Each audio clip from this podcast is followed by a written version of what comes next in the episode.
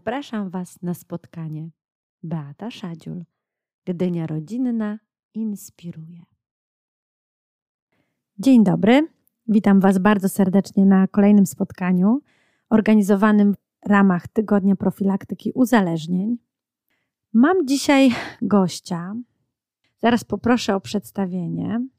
To jest dzisiejszym moim gościem. Dzień dobry. Gościem jest Agata Cichoń-Chojnacka, psychiatra dzieci i młodzieży i również terapeuta rodzinny. Dzień dobry, witaj Agato. Dzisiejszym tematem naszego spotkania będzie temat trochę przewrotny, bo nie będziemy rozmawiali o uzależnieniu, ale będziemy rozmawiali o środowisku, o dobrym środowisku albo też złym środowisku, które może wpływać na nasze życie codzienne, potem w dorosłym życiu. Czyli jeżeli zadbamy o to środowisko, które jest wokół nas, to ono może nas wspierać w problemach z na przykład niebyciem podatnym na uzależnienia, ale kiedy mamy to środowisko nie do końca dobre, to ono niestety może nas pychać troszeczkę. Bardziej możemy być skłonni do tego, żeby sięgać po pewnego rodzaju samozadawalacze, e, uprzyjemniacze życia, po to, żeby gdzieś tam te e, niedobory z życia codziennego bliskich osób zalepiać. Nie wiem, jak to do końca nazwać, ale właśnie o czymś takim. Chciałabym zacząć od tego gorszego scenariusza. Chciałabym zacząć od tego, kiedy mamy rodziców, mamy dzieci i te relacje są takie niepoukładane, nie do końca nie do końca nas wspierające. Opowiedz nam o tym, jak wyglądają takie rodziny, gdzie te role w rodzinie są nie do końca e, dobrze odgrywane, gdzie, gdzie są jakieś zaburzenia, jakiego rodzaju to są problemy, które gdzieś tam e, funkcjonują w niektórych rodzinach. Przede wszystkim, jeśli chodzi o pojęcie rodziny i o to, jaki tam jest rozdział zadań, powinności, odpowiedzialności, to trzeba sobie jasno powiedzieć, że rolę tak zwanego działu kierowników, takiego działu przywódców, muszą odgrywać osoby, które są rodzicami. Jeśli się składa, że akurat y, danej rodzinie taką rolę przywódczą pełni diada małżeńska, no to mamy matkę, ojca i podsystem dziecięcy. Czasem się zdarza w obecnych czasach coraz częściej, że ten, tą rolę kierowniczą może pełnić tylko jeden z rodziców, gdy jest to tak zwane rodzicielstwo samotne. Czasem z większym wsparciem drugiego rodzica, czasem z mniejszym. No jednak na co dzień zwykle, pomimo szerokich kontaktów dziecka z rodzicem, z którym nie mieszka, pełni wtedy jeden rodzic. Później schodząc niżej w tej hierarchii, Dalej mamy rodziców, ale mamy rodziców z innej strony. Mamy rodziców od strony tworzenia bezpieczeństwa, od miłości, przede wszystkim od opieki. Czyli już nie rozmawiamy o zarządzie, przywództwie, z tym się kojarzą zwykle zasady, rozliczenie zasad, tylko mówimy o tej roli rodzica w obszarze dobrej opieki, czyli zaspokajaniu potrzeb emocjonalnych dziecka. Jakie to są potrzeby? No, najważniejszą potrzebą jest poczucie bezpieczeństwa. Od tego zawsze musimy zacząć. Później mamy potrzebę akceptacji. Akceptacja dla dziecka musi być czymś, co po prostu jest mu należne. Akceptacja nie może być warunkowa. Akceptacja nie może zależeć od humoru rodzica, jego kondycji psychicznej, ale też nie, po, nie może absolutnie zależeć od kompetencji dziecka, od jego sukcesów, od jego relacji na przykład z innymi członkami rodziny. A zdarza się tak, że to jest warunkowane, że być może pewne relacje nam się bardziej podobają, jeśli nasze dziecko e, tworzy, a pewne mniej. I później, jak są te dwa czynniki, można budować bliskość. Nie można budować bliskości z tym, kto nas nie akceptuje, ale nie można też budować bliskości w sytuacji, kiedy nie czujemy się bezpiecznie. My tu mówimy głównie o dzieciach, o nastolatkach, ale tak naprawdę te wszystkie potrzeby są potrzebne nam również, jako osobom dorosłym. Czasem ktoś ma taki kłopot, że przecież e, jest żona, jest partner, jest mąż, a jednak nie, nie czuje bliskości. No to się zastanówmy, czy podstawowe dwa wcześniejsze warunki są u mnie w domu, czy tamte potrzeby są zaspokojone. Nie można przeskakiwać do potrzeby, która zależy od tych dwóch wcześniejszych. A potem na samym dole, w tej naszej drabinie, jest ten podsystem dziecięcy, i tu mam na myśli duży wpływ, jeśli chodzi o rodzeństwo. Tak naprawdę dzieci, które posiadają rodzeństwo, w pewnym sensie są na wstępie szczęściarzami. Oczywiście ci, którzy mają rodzeństwo, mogą dyskutować i powiedzieć, co ja bym oddał, żeby nie było tej siostry albo tego brata. Natomiast w gruncie rzeczy, jeśli by myśleć o przygotowaniu do życia, przygotowaniu do budowania relacji zewnętrznych, bo kiedyś wychodzi się z tego mikrosystemu, jakim jest rodzina i idzie się e, toczyć walkę czasem o przetrwanie, czasem o zaspokojenie tych różnych potrzeb na zewnątrz, dużo zależy od tego, co w tym mikrosystemie się nauczyliśmy. Przy dobrym mm, wkładzie rodziców rodzeństwo jest bardzo przydatne. Czasem, gdy rodzice nie potrafią poradzić sobie z wychowaniem dzieci więcej niż jednego, albo, i też chyba o tym dzisiaj będziemy rozmawiać, kiedy zaspokajają nie potrzeby dziecka, ale bardziej własne. Rodzeństwo staje się dla niektórych dzieci przeszkodą. Przeszkodą w otrzymaniu uwagi od rodzica, otrzymaniu e, takiej dobrej opieki. Tak, tak się czasem zdarza. No i jak można można powiedzieć, zniszczyć czy zmniejszyć potencjał człowieka do tego, żeby mógł się czuć ze sobą dobrze. No więc można go tak pomniejszyć, że można na przykład robić za niego rzeczy, czyli wyręczać go, pomimo że on potrafiłby to zrobić. Bardzo ważne, żeby zawsze zastanowić się, kiedy robimy coś za nasze dziecko, czy rzeczywiście jego moment rozwojowy, jego wiek, jego stan zdrowia uniemożliwia mu podjęcie samodzielnego starania się o wykonanie tego zadania. Jeżeli jest tak, że to, tą czynność, to zadanie mogłoby być zrealizowane przez dziecko, a my jednak je wyręczamy, robimy mu krzywdę. Bo z czym dziecko zostaje? Dziecko zostaje z poczuciem nieporadności, niezaradności, braku kompetencji, ma poczucie bycia nieskutecznym, gorszym, bo jak ja się mam czuć, skoro rzecz, która jest dostępna dla moich rąk, dla mojego mózgu, jest robiona przez mojego rodzica? No, albo się muszę czuć, że coś ze mną jest nie tak, albo co gorsza, mogę czuć, że mnie się tak należy.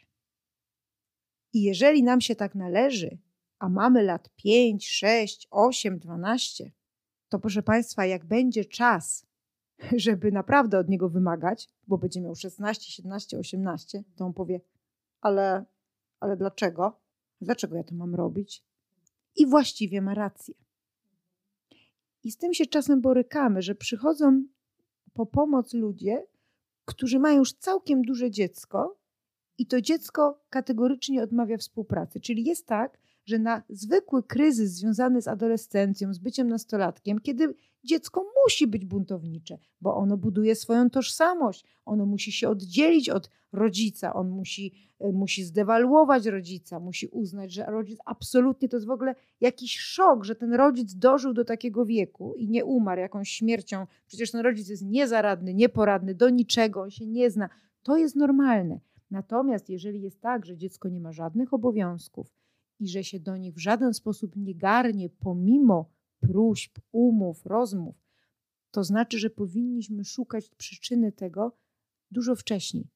To nie jest tak, że nastolatek odmawia całkowicie współpracy, chyba że być może dochodzą do tego jakieś symptomy depresyjne. No to też po to jest czasem wizyta u specjalisty, żeby wykluczyć, czy jego bierność, niechęć, drażliwość, opozycyjność wynika z tego, że rzeczywiście jego nastrój, napęd psychoruchowy jest zmieniony chorobowo, czy absolutnie nie?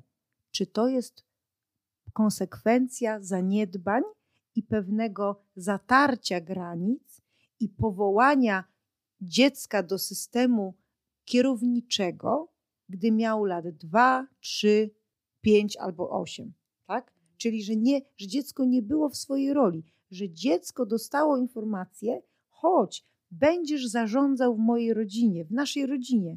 Też możesz zarządzać. Wiesz jak jest. Jeżeli ktoś nas na prezesa powoła, to z niechęcią chcemy oddać takie stanowisko, prawda?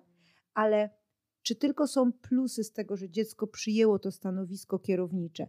Dla niego są też ogromne minusy.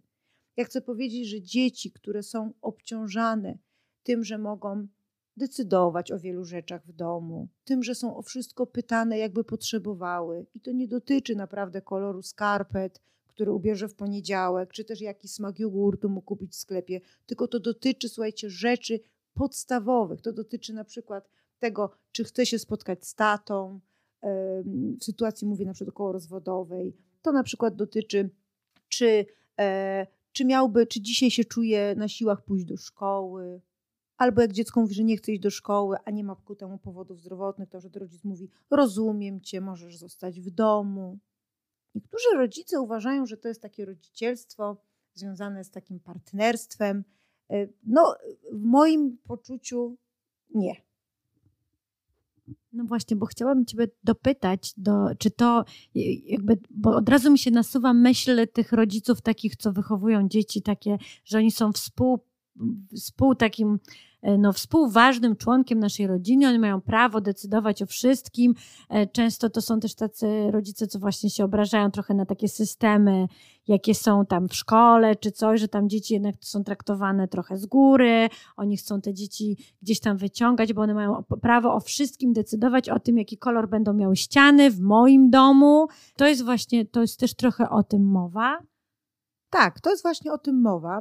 To jest mowa o tym, że Kiedyś gdzieś na poziomie rozwoju tych dzieci brakuje dorosłego, który w sytuacji, kiedy mówi dziecku nie, bo zasada, którą ustalił, tak, mu, tak głosi, i spotyka się z buntem tego dziecka, mówimy też o całkiem małych dzieciach, to ten dorosły nie jest w stanie sobie i temu dziecku powiedzieć: Będzie tak, drogi synku, kochana córeczko, ponieważ ja jestem dorosły, ponieważ to ja dysponuję środkami i to ja dysponuję możliwościami, aby Cię chronić, aby Cię wychowywać, ponieważ jesteś dzieckiem, jesteś nastolatkiem, Twój mózg się rozwija.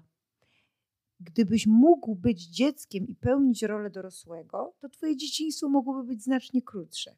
A jednak tak natura to wszystko wyposażyła i tak to zorganizowała, że co najmniej do 20 roku życia, a nawet do 25, przebudowuje się Twoja kora. Twoja kora mózgowa wciąż jest w procesie przebudowy po to, abyś mógł w przyszłości podejmować dobre decyzje, abyś i ty mógł mieć kiedyś swoje dzieci. Właśnie dlatego dzieci nie mają dzieci, ponieważ nie są w stanie pełnić roli rodzicielskiej.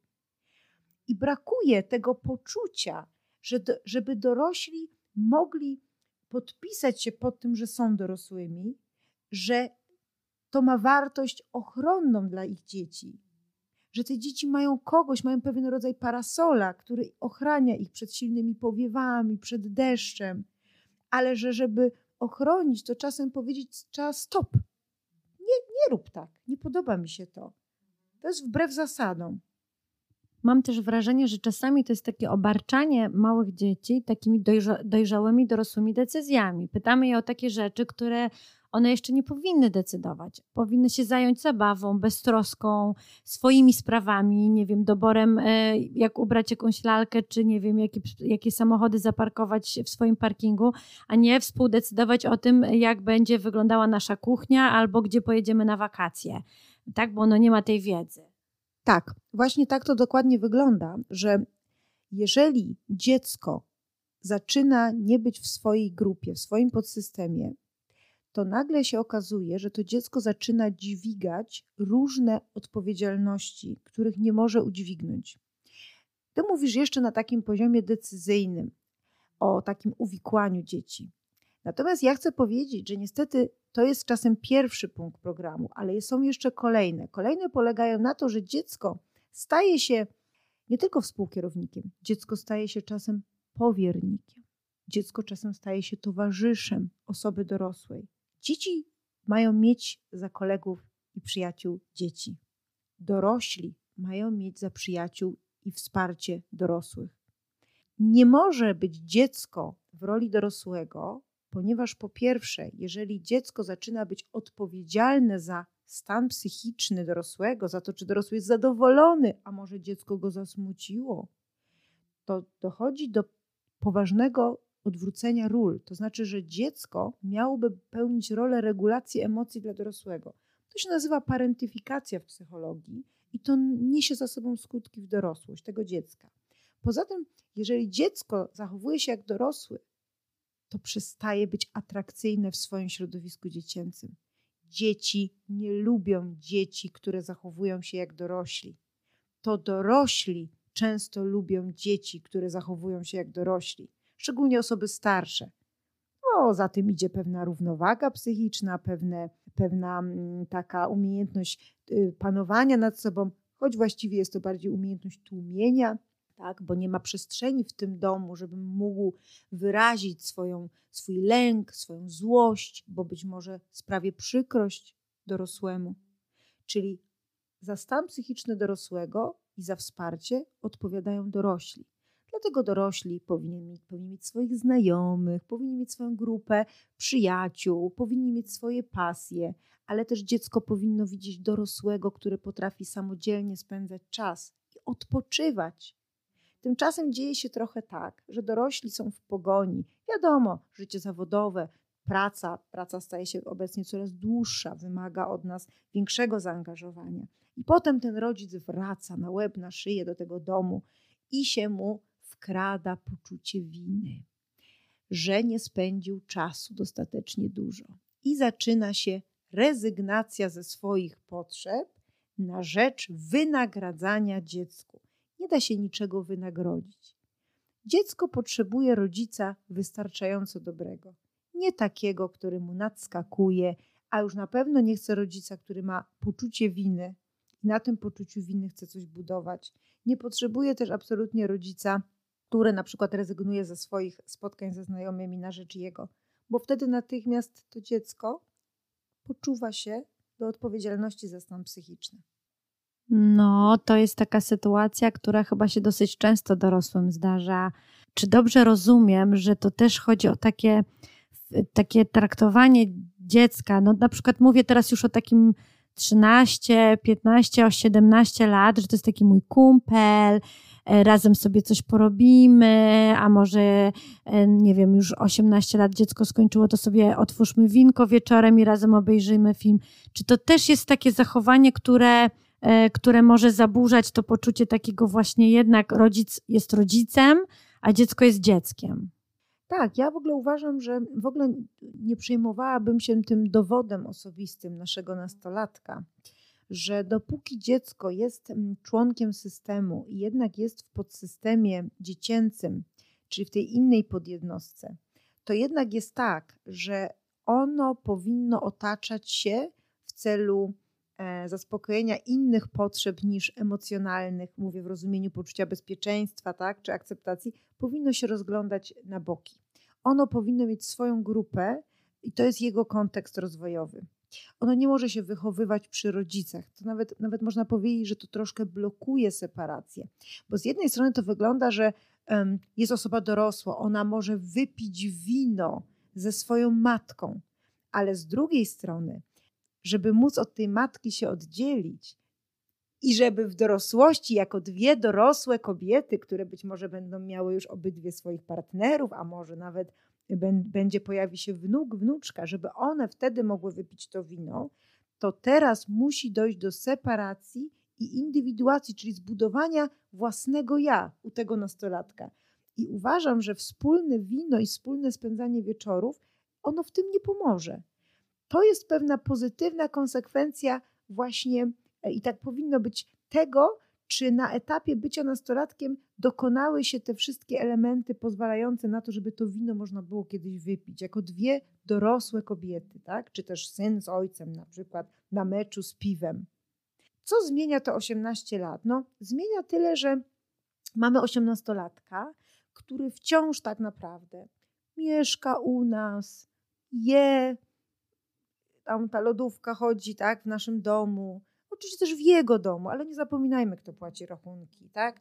To jest osoba, która najczęściej jeszcze musimy ją wyprowadzić ku światu, e, no, poczekać do tej matury często, e, czy poczekać do skończenia studiów, czasem nie jednego kierunku, bo teraz młodzież bardzo długo się rozwija i poszukuje i bywa, że potrafi mieć prawie 30 lat i dalej zamieszkiwać na przykład tak z, z rodziną pochodzenia, z tą rodziną nuklearną.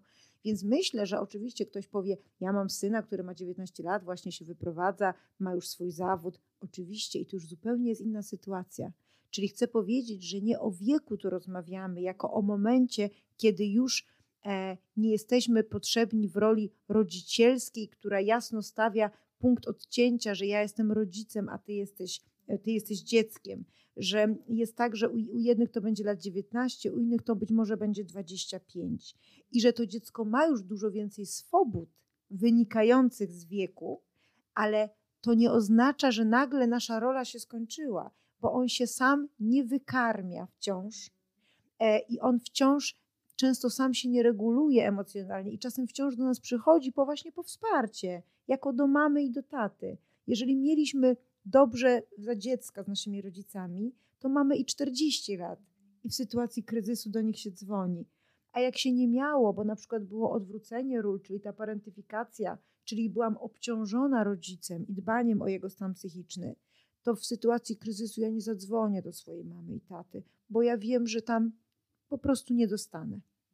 Tak sobie y, pomyślałam, że jak za dobrze tym dzieciom w naszym domu jest i one się tak za bardzo czują współ, współorganizatorem tego, tej przestrzeni, to one potem też trochę nie chcą się samodzielnić. A jeżeli one czują, że to jednak nie do końca jest ich dom, że to jest jednak dom rodziców, którzy mają trochę go zorganizowanego pod siebie, to to jest też taki motywator. Dobra, muszę coś zrobić w swoim życiu, bo ja też bym się chciał kiedyś wyprowadzić i zrobić i żyć sobie po swojemu, żyć tak na moich warunkach. Więc pewnie to też tak jest. Podsumuj mi powiedz troszkę, czyli takie podstawowe błędy, które popełniamy w tej relacji rodzic-dziecko, które mogą potem powodować te takie e, problemy z taką dojrzałością, dorosłością i takim naturalnym e, wzrastaniem i też sięganiem po niektóre uzależnienia. Więc ja bym to podzieliła na takie dwie grupy. Jedna grupa to jest przeszkadzanie dziecku w budowaniu własnej samooceny, w kompetencji, czyli to wyręczanie, to się nawet nazywa takie he helikopter, yy, tak, rodzicielstwo, właśnie rodzice nadopiekuńczy.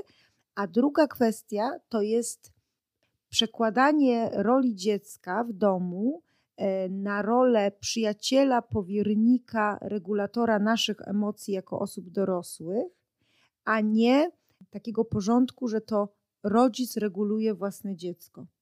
Efektem tych dwóch postaw jest to, że rodzic często ma bardzo duży problem z powiedzeniem swojemu dziecku nie, z uwagi na to, że dziecko się wówczas denerwuje.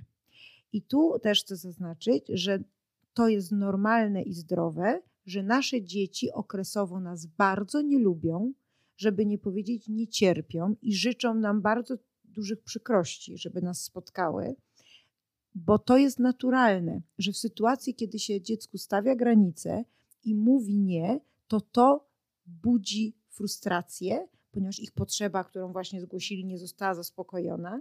I żeby się nie bać, że nasze dziecko nas nie lubi, ono nas bardzo kocha i musi nas czasem nie lubić, właśnie po to, żebyśmy go przygotowywali do życia jako człowieka, który się nie załamuje, pierwszą lepszą porażką, który umie słuchać drugiej osoby, które umie dostosować się do zasad na przykład w miejscu pracy, ale też w związku, które będzie budowało, to wszystko go ochroni, że na przykład nie będzie musiał korzystać ze środków psychoaktywnych czy z alkoholu, żeby móc zagłuszyć, stłumić czy wypełnić te pustki emocjonalne.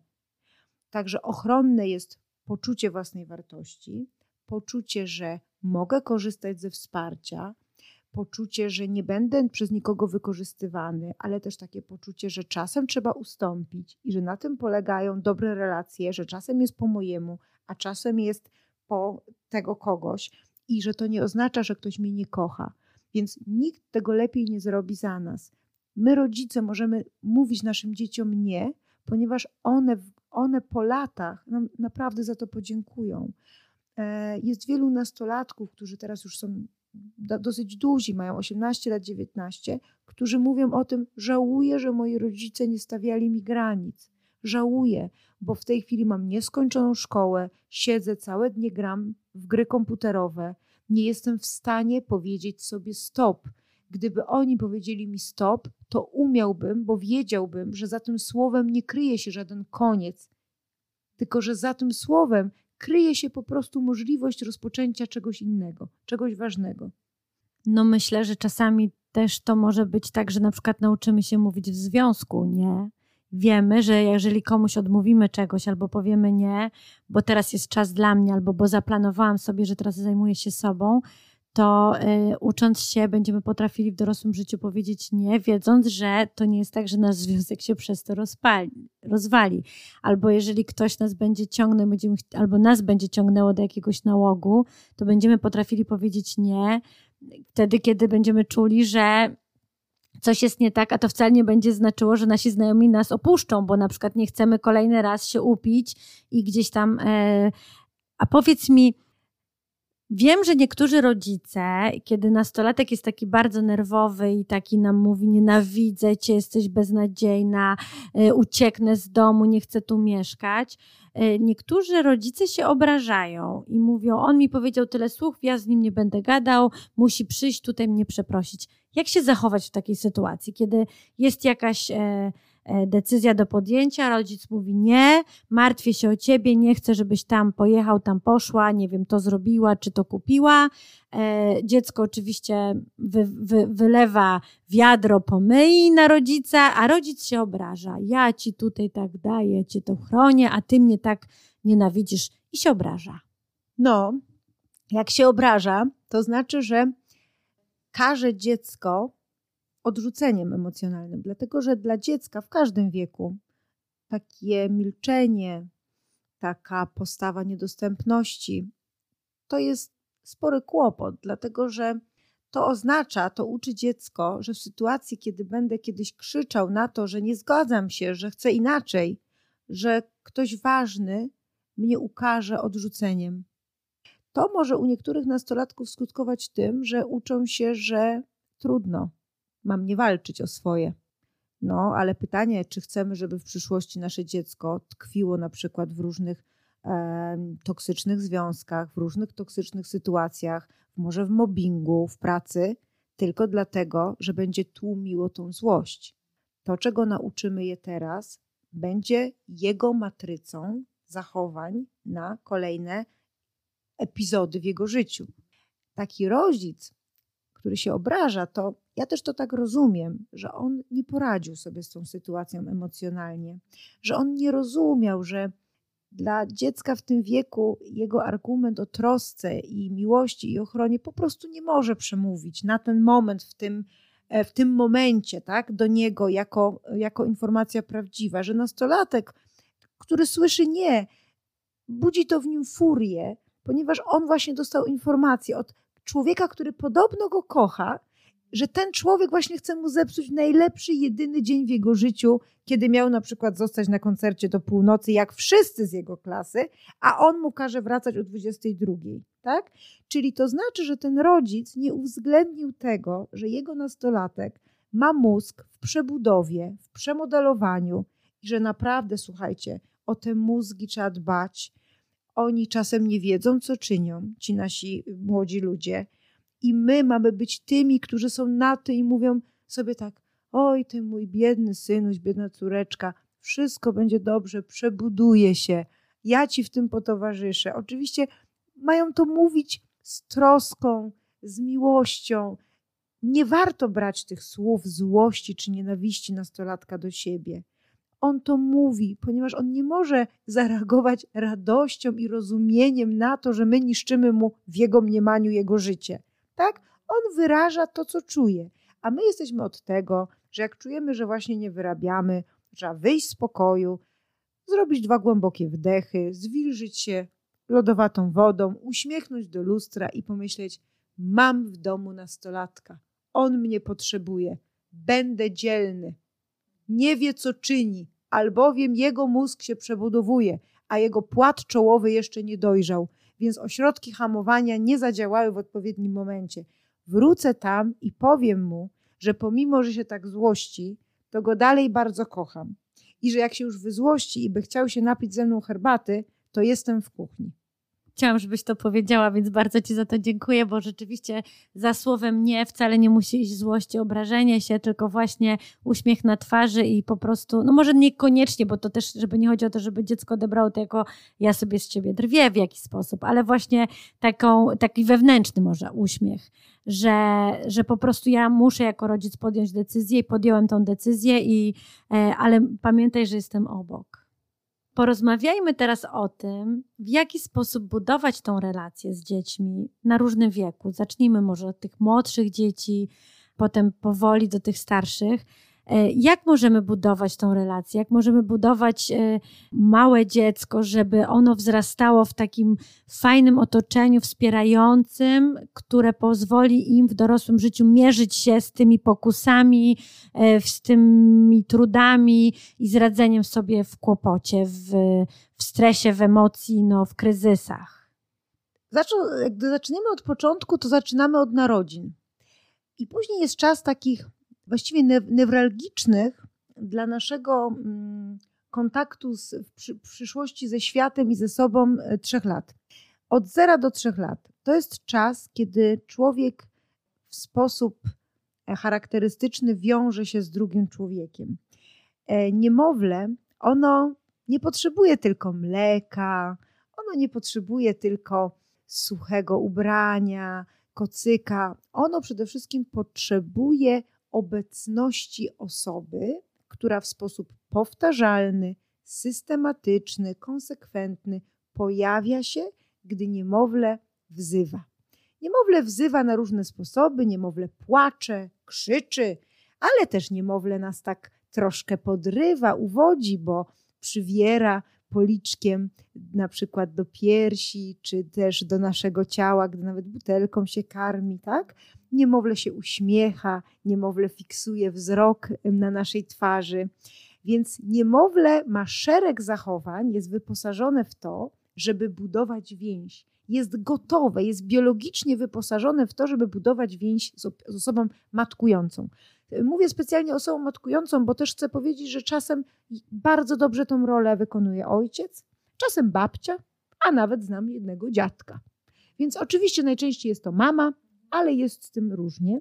I taka osoba, ona biegnąc, gdy dziecko wzywa, nadaje dziecku znaczenie. To znaczy, dziecko w swoim mózgu uczy się pewnej powtarzalności, że jeśli ja wzywam mojego opiekuna, to on przychodzi i on robi coś takiego, że mnie już nie jest źle. Mnie nie jest smutno, nie jestem samotny, jest mi cieplutko, sucho. Czyli opiekun, to co bym zalecała, musi reagować na potrzeby dziecka. Na potrzeby. Super jest, jak to jest dokładnie dostrojone, czyli dziecko głodne dostaje pokarm, dziecko znudzone dostaje jakąś obecność, rozbawienie, dziecko samotne dostaje kontakt, tak? Dziecko obolałe dostaje być może środek przeciwbólowy, dziecko wychłodzone dostaje okrycie. Czasem jest tak, że rodzic bardzo dużo reaguje, ale czasem nie trafia. Jest tego za dużo, ta opieka jest taka zalewająca. Można powiedzieć, że matka z dzieckiem są jak jeden organizm, ale nie do końca jeszcze mama umie czytać dziecko. Tak, tak może być z różnych przyczyn. Czasem to wynika z wieku matki, czasem z niskich kompetencji, czasem ze słabego wzorca, który sama otrzymała, czasem z lęku o to, czy jestem dobrą mamą. Więc zrobię więcej, żeby na pewno mojemu dziecku nie stała się krzywda. No ale później dziecko zaczyna się przemieszczać, a jak się przemieszcza, to czasem mówi nie, później bardzo szybko mówi nie, czasem szybciej niż tak, czasem mówi mama nie, tak. I teraz już trzeba sobie zacząć radzić ze swoimi emocjami, z tym, że naprawdę nasz mały 15-miesięczniak, on nie chce nas manipulować, on nie chce nas wystryknąć na dudka. On potrzebuje oddzielania się od nas, ale też potrzebuje oglądać się za siebie i widzieć, że matka czy też osoba matkująca jest. I potrzebuje osoby, która się nie uraża, gdy on nie jest cały czas zadowolony, albo gdy się złości. Tak, tak, tak jak nastolatek, to mamy taki potem powrót do, do przeszłości. Co trzeba już wtedy robić? Już wtedy trzeba nie wyręczać dziecka w tym, co potrafi. Chcę tu podkreślić, nie chodzi o nakładanie na niego obowiązków, które są ponad jego możliwości, dlatego że to jest forma przemocy. Zmuszanie dziecka do rzeczy, do której nie jest gotowe z uwagi na wiek choćby, to jest przekroczenie. Ale jeżeli na przykład mamy dwulatka, który rozsypał klocki, słuchajcie, naprawdę dwulatek może wrzucić klocki do kontenera. To go nie przerasta. Tymczasem ja widzę, że dwulatek radośnie rozsypuje i robi demolkę w mieszkaniu, po czym później mama na klęk, klęczkach zbiera wszystko. Naprawdę nie ma takiej potrzeby. Jeżeli chcecie wspomóc dziecko, można mu to pokazać, można w formie zabawy zrobić to z nim, natomiast on naprawdę jest w stanie powrzucać. Czyli dziecko też powinno mieć swoje obowiązki adekwatne do wieku rozwojowego i możliwości. Później jest czas, kiedy dziecko już, no, na przykład już będzie chciało samo spać, albo mniej będzie chciało. Z reguły, jak dziecko zaczyna przedszkole, czyli powiedzmy około trzeciego roku życia, to jest taki najlepszy wiek, kiedy może już dziecko się separować. Ono wtedy już jest takie prawie duże w jego mniemaniu. I wówczas czasem pojawia się pomysł rodziców, zróbmy mu wtedy już na pewno osobne łóżeczko, osobny pokój. I tu w tym miejscu trzeba zaznaczyć, że każde dziecko rozwija się w swoim tempie. Znajdziecie dwulatka, który po prostu orzeknie, że właśnie on chce sam spać i to się dobrze skończy. A czasem jest tak, że mamy czterolatka, który zupełnie nie chce się wynieść z sypialni rodziców. I patrzcie na dziecko i reagujcie, czyli żeby nie przeoczyć tego momentu, kiedy już mógłby spróbować, ale też nie przyspieszać i nie gniewać się na dziecko, że znowu kolejna noc przydreptał, tak? To jest ważne, słuchajcie, dlatego że dzieci nocą przeżywają czasem różne koszmary. To są czasem takie zlepki fantazji, ale też przeżyć rzeczywistych. I naturalnym jest, że dziecko w procesie żegnania się z rodzicami będzie przydreptywało w nocy. Nawet do 6-7 roku życia jest to całkowicie w normie, że dziecko, pomimo że zasypia u siebie w pokoju, przychodzi nad ranem. To jest po prostu wpisane w rozwój dziecka. To nie znaczy, że dziecko e, nas nie słucha, czy że jest niegrzeczne, czy że będzie ciapą, tak? E, podobnie jak czasem reagują niektórzy mężczyźni, ojcowie, tacy dzielni, taki mają kłopot, że na przykład synuś ma 10 lat i śpi z misiem. A niech śpi, bo widocznie jest mu potrzebny. Będzie moment, kiedy on sam misia odrzuci, powie, że to już siara misiem brać na, na kolonie. Ale jeżeli my mu skrócimy to dzieciństwo, to dziecko wtedy tak naprawdę uczy się, że bliscy mogą ranić, bo kto ci zabrał misia, pomyśli. Pomyśli, misia mi zabrał tata. Czy to znaczy, że tata się o mnie zatroszczył? No nie, bo ja misia bardzo kochałem, ja go potrzebowałem. Więc lepiej będzie, jak on pojedzie z tym misiem na te kolonie i tam go wyszydzą kumple, niż że my jako rodzice będziemy przyspieszać pewne etapy rozwojowe poprzez na przykład zabieranie pewnych możliwości kojenia się. Miś, czyli przytulanka, to jest sposób kojenia się dla dziecka. Jak już nie może się przytulić do piersi mamy, to się przytula do misia, tak zwany obiekt przejściowy. I kolejna sprawa, o której bym chciała powiedzieć, to jest to, że w okresie szkoły podstawowej dzieci bardzo dużo już potrafią, ale wtedy często lęk rodzica wzrasta, bo ta edukacja jeszcze dochodzi tutaj do głosu i zaczyna się wyręczanie dziecka z rzeczy, które już doskonale umiało, zanim poszło do szkoły. Na przykład, że to ja ci zawiążę buty, bo to szybciej pójdzie, to może ja ci tą kurteczkę podam. Piękny obraz jest w szatni, zawsze w szkołach, e, prawda? Można powiedzieć, że ludzi jest bardzo dużo w danej szatni, dlatego że większą część e, załogi stanowią matki. Matki, słuchajcie, które po prostu w sposób już groteskowy rozbierają swojego panicza, ubierają. Przede wszystkim niestety dotyczy to, drogie panie, nas w kontekście e, synów. Nie wiem, co się dzieje z nami kobietami, ale my naprawdę nie dajemy szans tym mężczyznom wyrosnąć na e, pełnosprawnych, ponieważ robimy wszystko, żeby ukrócić ich ledwo co rozwijające się skrzydła do lotu. Więc w szatni dokonują rozbioru, ubioru, e, obcałowania, to akurat uważam bardzo dobry element, wyprzytulania, bliskość fizyczna jest bardzo ważna w budowaniu więzi, a następnie jeszcze zaprowadzą go, bo przecież oczywiście sierota się zgubi i koniecznie trzeba nieść mu tornister w ręce. Dlatego, że absolutnie, żeby nie został obciążony ciężarem edukacyjnym, e, jak zresztą jego koleżanki dziewczynki. Tak nie robimy, tak? Czyli robimy, patrzymy, jeżeli plecak jest za ciężki, prawie się nam on składa w pół, ten nasz młody człowiek, to albo zróbmy strajk i żeby mniej nosili, albo rzeczywiście niech on niesie ten tornister, my możemy jeszcze w alternatywnym worze nieść obok książki, ale niech ma poczucie, że on niesie, że on ma, że on dał radę. To buduje samoocenę, to zabezpiecza przed depresją, to zabezpiecza przed sięganiem po używki, poczucie własnych kompetencji. Miałem taki wielki tornister, dziadku, i wiesz, ja go doniosłem. To jest opowieść dziecka z pierwszej klasy. A nie gdy dziadek pyta, a tornister masz? No mam, a jaki? A nie wiem, bo mama nosi. Tak? To nie jest opowieść człowieka sukcesu. Kolejną rzecz to jest to, żeby mm, pamiętać o tym, że nie, by nie rozwiązywać wszystkich konfliktów za nasze dziecko.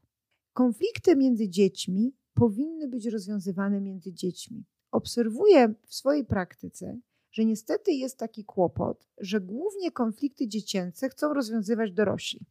Albo rodzice dzieci, albo nauczyciela o to proszą, żeby rozwiązywał te konflikty. Jeżeli rzecz się dzieje w szkole i powiedzmy, widać, że jest kłopot, że dochodzi do rękoczynów, że krew się zaczyna lać, oczywiście powinien nauczyciel i to robi, bo jestem też mam, mam tą wiedzę z, z, powiedzmy z pierwszej ręki, że jeżeli już jest sytuacja jakiegoś zagrożenia dla zdrowia i życia, to są dzieci czy rozdzielane, tak? czy są później, jest to omawiane, są, godzą się. Natomiast słuchajcie, jeżeli dzieci nawet coś tam na siebie wykrzykują, ktoś komuś workiem przyłożył z butami, ktoś komuś wyżar kanapkę, to są problemy, które myślę, że tak jak tutaj dzisiaj y, rozmawiamy, dotyczą każdego z nas i dotyczyły w naszych czasach. I jeżeli ktoś nas zdenerwował, jeżeli ktoś przekroczył nasze granice, to my wtedy właśnie, to jest sprawdzian, jak wychowaliśmy nasze dziecko. Czy nasze dziecko się wtedy rozsypało zupełnie psychicznie, jest po prostu, y, wchodzi w rolę ofiary, ponieważ nie jest w stanie postawić granic, bo nie ma takich możliwości, byłoby, było chronione na przykład przed tym, że świat jest różny, świat jest bardzo dobry, ale czasem są trudne sytuacje, czasem jest zły wilk, tak? No, nie na darmo baśnie mają wartość edukacyjną, dlatego że tam możemy dziecku pokazać zło, którego nie mamy już w dzisiejszym świecie aż tyle, bo mamy czasy spokoju w rozumieniu, nie mamy wojny, nie mamy głodu, tak? Ale elementy tak zwanego zła, one są, one, one przenikają te, to, co dobre i one czasem dochodzą do głosu. I wówczas dziecko powinno umieć poradzić sobie z tymi takimi na jego rozwój pierwiastkami zła, które do niego dochodzą. A dzieje się tak, że często dziecko w bezradności przychodzi ze swoim e, gorylem, ochroniarzem, mamą czy tatą i dochodzi do jakichś dzikich e, awantur między rodzicami. Czasem, co jeszcze obserwuję, że przykład rodzic przechwytuje ośmiolatka, który był sprawcą, powiedzmy, e, sprawcą przemocy, bo dźgnął ołówkiem jego syna i wychowuje dziecko ośmioletnie, słuchajcie, wyobraźcie sobie takiego małego ośmiolatka, no dobra, no coś tam pogangsterzył, święty nie był, ale nagle ojciec 1,90 m, 100 kg żywej wagi, nie jego ojciec, bierze go na stronę i grozi mu. Nawet gdyby mu nie groził, nawet gdyby powiedział, wiesz, chciałbym, żebyś nie dźgał mojego syna ołówkiem, słuchajcie, to też jest przerażające. I teraz, jeżeli my chcemy w taki sposób zapanowywać nad y, starciami dobra i zła, że będziemy e, wchodzili z butami w relacje naszych dzieci i niejako poprzez zastraszanie, bo e, nie można powiedzieć, że taki, taka pogadanka miała wartość e, psychoedukacyjną. Tam przede wszystkim czynnik lękowy wchodził w grę. Jeżeli my chcemy w taki sposób te dzieci wychowywać, to nasze społeczeństwo co najwyżej się nauczy, że trzeba po prostu tak robić, żeby cię ktoś nie zauważył. Że trzeba dopracować metody że być może trzeba bardziej psychicznie kogoś zanękać, a nie fizycznie, bo fizycznie to zostawia ślady, a tak psychicznie to przecież nawet trudno zreferować, prawda? I zresztą to się dzieje, bo w tej chwili agresja werbalna, ale też takie, mm, taka agresja, która nie jest związana ani z użyciem siły fizycznej, ale też ani z użyciem słów, czyli jakaś forma przedrzeźniania, robienia min, lekce, postawy lekceważącej albo pewnego wykluczania z grup, czy też nawet wykluczania internetowego w tej cyberprzestrzeni, to ma miejsce. To jest przemoc w białych rękawiczkach i, i rzeczywiście czasem dochodzi już do czynów karalnych, gdzie rodzice muszą się wtrącić z uwagi na to, że to już jest sprawa, która idzie poprzez władzę, czyli policję, na przykład do sądu rodzinnego. Ale, drodzy Państwo, jest jeszcze kawał czasu przed tym, bo tu rozmawiamy powiedzmy o dwunastolatkach, na przykład czy trzynasto, była lekcja do odrobienia, jak stawiamy granice, jak budować asertywność, jak rozmawiać w sytuacji konfliktu, czy się urażamy, czy być może rozwiązujemy kłopot i się godzimy, tak? I to, czy nasze dziecko to potrafi, zależy od nas. To zależy od tego, czy reagowaliśmy, gdy byli niemowlętami, czy byliśmy wtedy, czy dawaliśmy mu poczucie, że jest ważny, atrakcyjny, że może mieć swoje zdanie i będzie ono dostrzeżone, a potem, czy wyręczaliśmy go, czy nie, czy być może mógł się wykazać, a potem, czy mówiliśmy słowo nie i towarzyszyliśmy mu, kiedy było mu ciężko, bo lizak, którego pragnął, nie został przez nas zakupiony. Być może nasze dziecko wtedy się rzuciło na podłogę w sklepie, tak? Być może powiedział, że nas nienawidzi. Co my z tym zrobiliśmy? Czy stanęliśmy obok, poczekaliśmy, potem przytuliliśmy, powiedzieliście: Rozumiem cię, że ci jest bardzo ciężko, ale zjadłeś już dzisiaj swojego lizaka. Nie może być już dzisiaj lizaka, bo to, jest, bo to by ci zaszkodziło, wiesz? Jestem od tego, żeby pilnować, żeby ci nie zaszkodziło. Ale może zróbmy coś innego, może coś ci jeszcze poprawi humor, chodź, tak? Czyli czy my towarzyszyliśmy naszemu dziecku i nie odrzucaliśmy go w sytuacji frustracji, złości i uczyliśmy go, że nawet jak to będzie, to zaraz światło znowu, słońce wpadnie, tak? Że świat się nie skończył, czy być może uczyliśmy go, że sytuacje konfliktu albo się kończą zrywaniem relacji, albo odrzuceniem, albo warunkują akceptację, tak? Albo na przykład powodują, że uszczupla mi się moja grupa docelowych przyjaciół, ponieważ z każdym, z którym się pokłóciłem, już nigdy nie mogę się odezwać. E, co ja robię ze złością? Co ja mogę zrobić, kiedy coś potrzebuję od drugiego człowieka? To od nas dzieci uczą się, czy umieją prosić o wsparcie, czy jak są w kryzysie, to potrafią wziąć za telefon i obdzwonić wszystkie przyjaciółki i, i, i przyjaciół i powiedzieć: Mam problem, mam problem, pomóż po obdzwonieniu najczęściej problem się sam rozwiązuje, bo wystarczyło poczekać albo emocje ułożyć, tak? I sami y, rozwiązanie zobaczyliśmy na horyzoncie, ale to jest ta umiejętność, a nie siedzieć samemu, udawać niezależnego, a w gruncie rzeczy czuć się ogromnie, ogromnie samotnym. I jeżeli to wszystko w miarę, powiedzmy, nam idzie, czyli nie zalewamy naszego dziecka opieką, ale jak elektron tam na orbicie, na, na orbicie się poruszamy i patrzymy i słyszymy, to wtedy uraczy nas nasz nastolatek właśnie taką wiązanką o tym, kim jesteśmy, do czego doszliśmy i gdzie się nadajemy. I to jest, słuchajcie, kolejne sprawdzam. To jest właśnie sprawdzam, które mówi nam o tym, jaka jest nasza kondycja psychiczna, ale też czy my dorośli umiemy korzystać ze wsparcia u innych dorosłych, nie u dzieci czy my jesteśmy w stanie, czy mamy swoje życie. Jeżeli dorosły ma swoje życie, ma swoje pasje, ma swoją fajną pracę, ma fajną relację y, z partnerem, partnerką, to naprawdę mniej mu robią takie słowa, niż on się oparł tylko na tej relacji. Jeżeli on był tylko matką i tylko ojcem i słyszy takie słowa, to można powiedzieć, że jego świat rzeczywiście legł w gruzach. Dlatego nie można, nie może nasze dziecko widzieć, że my opieramy swoje e, jestestwo tylko na roli rodzica. To jest dla dziecka bardzo obciążające. I nastolatek się z nami rozprawi. Zdrowy nastolatek się z nami rozprawi bardziej brutalnie, bo będzie chciał nas w końcu wygonić do naszych spraw. Ale może być tak, że nasz nastolatek nie, nie da rady i być może popadnie w jakieś zachowania fobijne, być może już nie będzie mógł nigdy wyjść, powiedzmy, będzie prezentował objawy na przykład fobii społecznej, będzie miał napady lęku w sytuacji oddalania się od nas, ponieważ wytworzyła się taka relacja, w której się okazuje, że dziecko zakodowało, że jest nam potrzebne, że my egzystujemy dzięki temu, że jesteśmy matkami czy ojcami. Często jest tak, że ktoś przychodzi do gabinetu na przykład z objawami i okazuje się, że one mają bardzo intensywny kontekst właśnie systemowy, rodzinny, że tak naprawdę tam nie chodzi o jakąś chorobę, chodzi o to, że został wytworzony objaw, który jest informacją czego jest skutkiem, ale który też często stanowi szansę na pomoc. Na pomoc nie tylko temu dziecku, ale na pomoc tym rodzicom. Dlatego, że dzięki temu, że się można temu przyglądnąć, oni mogą bez poczucia winy zacząć żyć. Mogą po prostu nagle, czasem mają 40 lat, 50, mogą zobaczyć, aha, dobrze, czyli to jest ten moment, czyli ja już nie muszę tak na nim wisieć, tak? Czyli ja już, a czyli ja już mogę zrobić ten kurs żeglarski, mogę dokończyć, nie wiem, angielski, mogę pójść na drugi etat na przykład do pracy, bo mam teraz dużo więcej czasu, tak i tak dalej, i tak dalej. Więc żeby człowiek mógł być również dobrym rodzicem, to przede wszystkim musi się sam ze sobą spotkać, ze swoimi potrzebami, z tym, kim by pragnął jeszcze być, czy ma kogoś bliskiego do tego, żeby się poskarżyć, ale też, żeby się móc z nim cieszyć.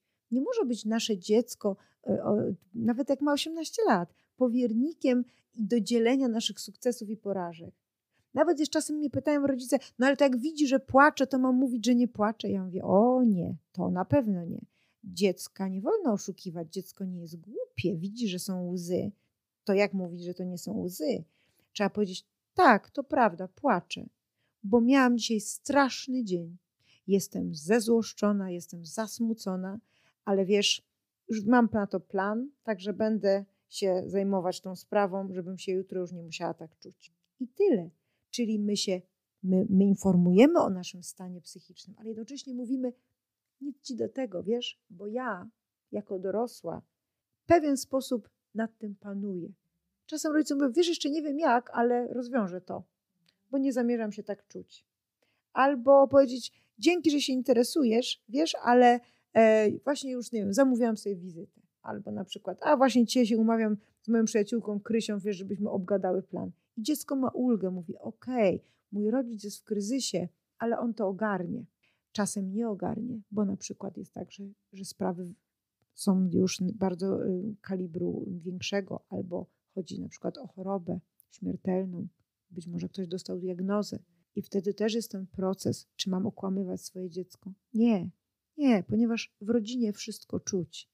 Rzeczy niewypowiedziane też, one wciąż istnieją, one nie znikają ale trzeba się zastanowić, jak to powiedzieć. Trzeba powiedzieć o tym dziecku, jaki jest na to plan, że oczywiście będzie informowane na bieżąco, jak tam, jak się, jak się dowiecie tam dodatkowej diagnozy, ale słuchajcie, bez szczegółów, bez, bez tygodni, bez miesięcy, wszystko na możliwości dziecka. To, że dziecko jest w roli dorosłego, czyli wydaje się, czasem rodzice mówią, to jest taki mądry chłopczyk. Wie pani, z nim się rozmawia jak z dorosłym. O, dlaczego z nim się rozmawia jak z dorosłym. Czy to na pewno jest jego ochota? Kiedy to się wydarzyło, że taka śmiałość powstała? Chyba, że rodzice mówią, że jest tak inteligentny jak dorosły, ma takie zainteresowania, ale emocjonalnie go nie obciążają. No to tylko gratulować dziecka. Natomiast często jest tak, że właśnie ta dojrzałość, ta powaga dzieci, ona nie wynika z tego, że one by tak chciały. One tak po prostu zostały, mm, można powiedzieć, Mm, taki scenariusz dostały w tym teatrze i w tym filmie i za bardzo nie mają ruchu, dlatego że rodzice są najważniejsi dla swoich dzieci. Dziecko jest w stanie zrezygnować właściwie z każdej potrzeby na rzecz czucia, że jest ważne dla swojego rodzica, że jest akceptowane, że, że, że jest kochane. Powoli będziemy kończyć. Ja bym chciała tak e, podsumować i pożyczyć e, rodzicom, dorosłym, jakby pożyczyć, no powiedzieć, że chyba tak podsumowując, tak jak zresztą powiedziałaś przed chwilą, że dziecko zrobi dla rodzica wszystko i niektórzy rodzice zrobią dla dziecka wszystko, ale też w tym wszystkim i to jest dobre, no bo przecież jest, musimy nas wiedzieć, że, że skoczymy za sobą, za, za, za sobą w ogień ale e, dzieci po prostu uczą się przez naśladowanie. I jeżeli my jako rodzice wiedziemy dorosłe, szczęśliwe życie, E, mamy równowagę i czas na siebie, na pracę, na obowiązki, ale też na relacje z dzieckiem, która wcale nie musi być bardzo długa, bo czasami nie ilość, tylko jakość tej relacji jest ważna.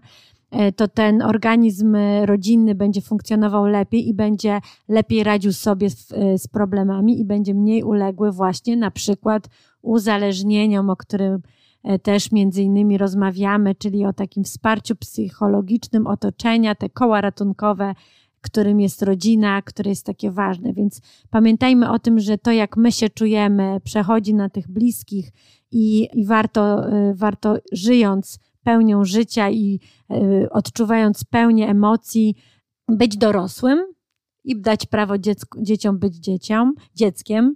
Agato, coś podsumowującego na koniec, też jakieś takie, jakaś taka klamra, rada, porada? No w zakresie klamry to e, tak bym potrzebowała, e, tak powiedzieć coś do rodziców, że słuchajcie, e, jesteście osobami, którzy bardzo kochają swoje dzieci, ale też przeżywacie wobec nich czasem bardzo trudne mm, uczucia. I to jest całkowicie naturalne. Nie zaprzeczajcie temu, pogódźcie się z tym. E, pamiętajcie, że zawsze jak robicie coś wobec tego dziecka, nawet jak to jest potem po czasie patrzycie, że o kurczę, jakie to było słabe, to że to było najlepsze to, co mogliście zrobić i dać siebie w tamtym momencie, że czasem wasz stan, okoliczności nie pozwalały na nic lepszego. To ma tylko służyć podsumowaniu i wyprowadzeniu jakiegoś wniosku na przyszłość, a nie zadręczaniu się, wpędzania w poczucie winy. Ro dziecku nie jest potrzebny rodzic, który ma do siebie wiele zastrzeżeń.